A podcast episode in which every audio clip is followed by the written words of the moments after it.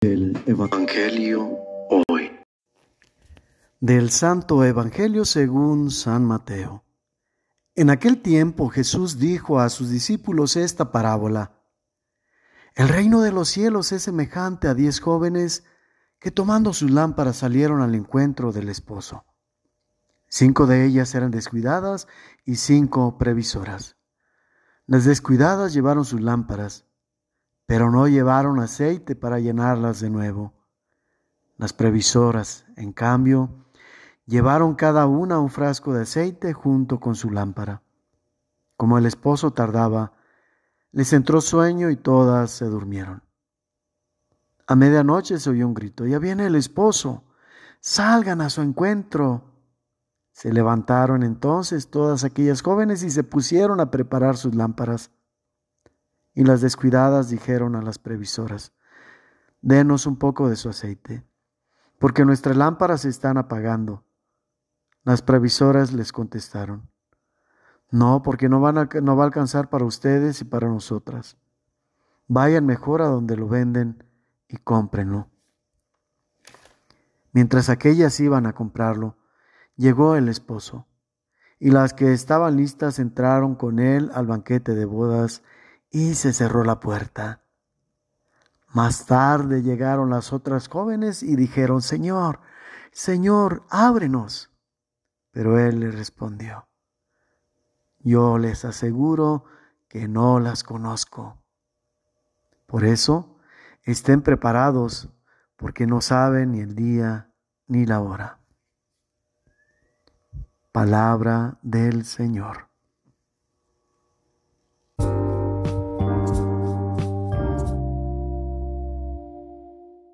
Reflexión.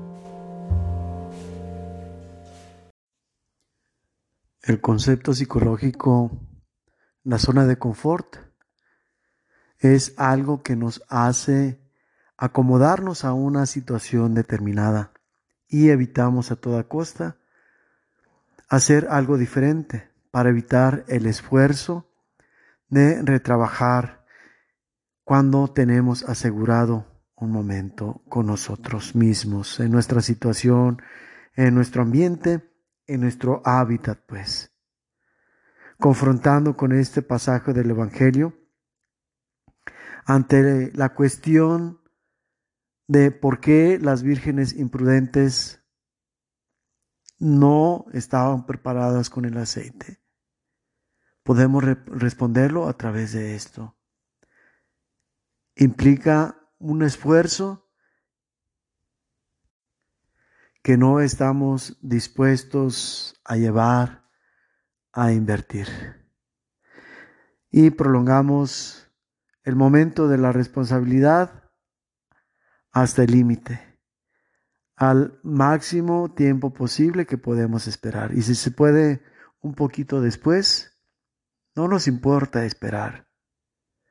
No nos importa incluso reconocer que podríamos ocasionar un caos si no reaccionamos a tiempo,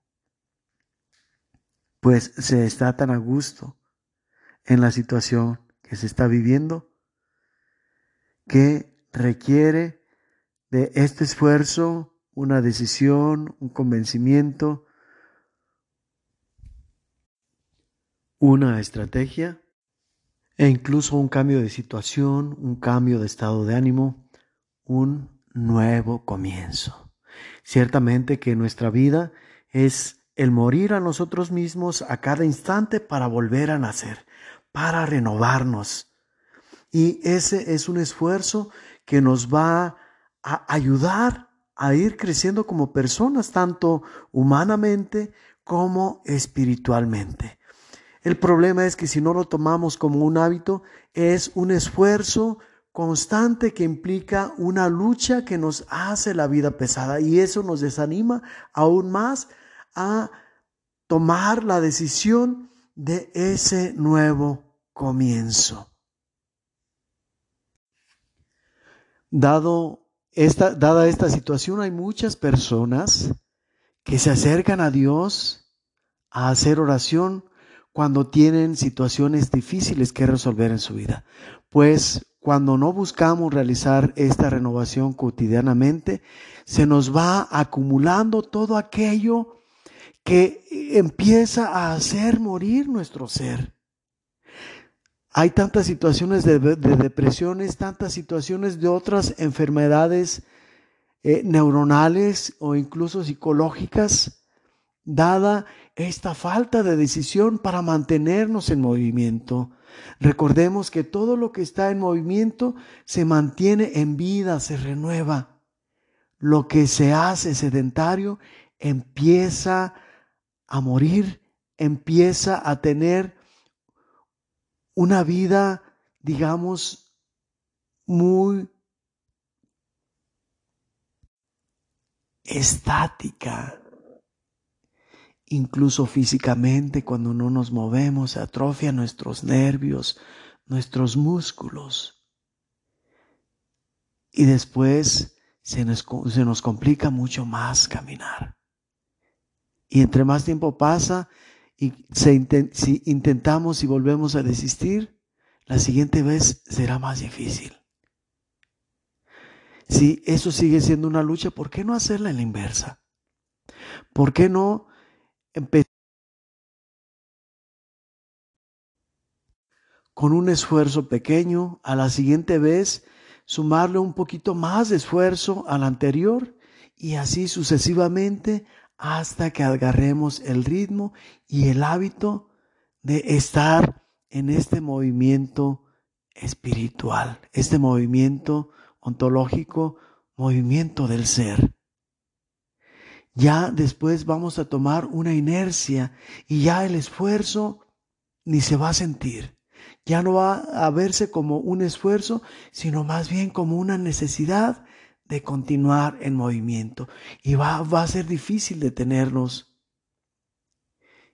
Y eso nos va a dar la inercia que nos va a mantener en movimiento. ¿Cómo creen que se ha logrado el equilibrio de los planetas, las órbitas alrededor de otros astros? Precisamente por esta inercia. Después se hace sin el mínimo esfuerzo, es simplemente la necesidad y la voluntad de mantenerse en movimiento.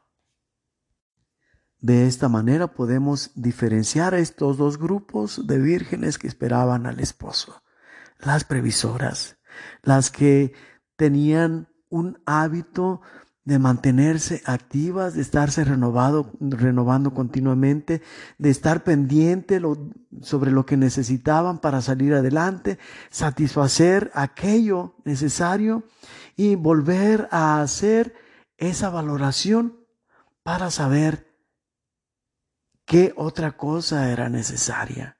Así como en la vida, cuando vamos avanzando, cuando vamos en movimiento, de vez en cuando tenemos que voltear hacia atrás para saber qué hemos recorrido, pero también volver nuevamente la mirada hacia adelante para saber cuánto nos falta por recorrer y qué necesitamos para el camino. Por eso a las vírgenes prudentes no se les complicó esa situación. Lo tomaban como algo parte de su vida. En cambio, podemos observar en las vírgenes imprudentes que eran, por el contrario, sedentarias, que se les complicaba mucho iniciar a moverse, empezar a analizar todo aquello que requerían para salir adelante. A veces incluso eso tratamos de evitar, el confrontarnos, el pensar en analizarnos.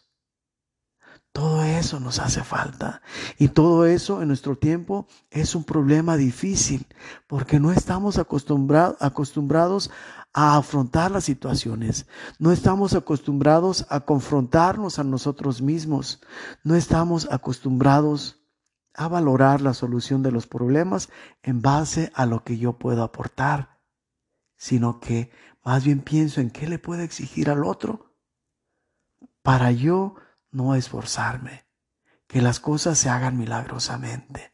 Hace rato mencionaba de las personas que se acercan a pedirle a Dios cuando tienen un problema, una situación, pero no hacen nada para resolver. Todo se lo dejan a Dios. Quieren que milagrosamente su vida cambie sin mover un solo dedo. Y como Dios no le responde, caemos a veces en cosas supersticiosas, en consulta de charlatanes que nos den solución a la vida. Y ellos nos pintan el panorama de que simplemente con visitarlos nuestra vida va a cambiar, con tomarse una pócima, con recitar una fórmula, pero ese es engañarnos a nosotros mismos.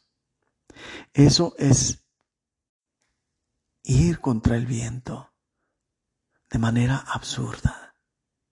Convenzámonos pues que el estar en movimiento es lo que nos mantiene vivos, es lo que nos da energía y es lo que nos da la ilusión de saber qué nos espera más adelante.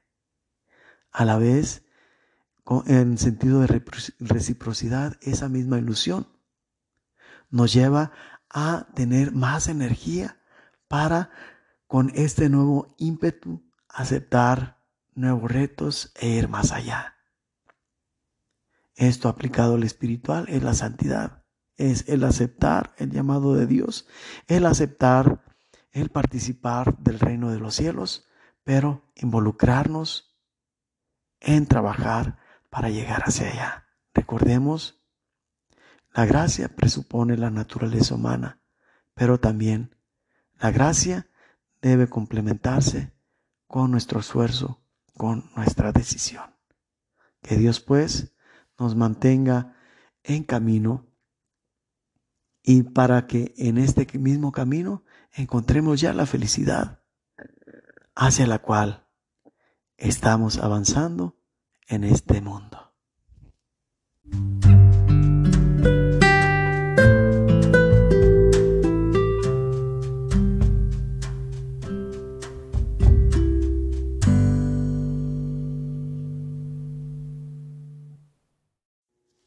La bendición de Dios Todopoderoso descienda sobre ustedes y los acompañe siempre, en el nombre del Padre, y del Hijo, y del Espíritu Santo.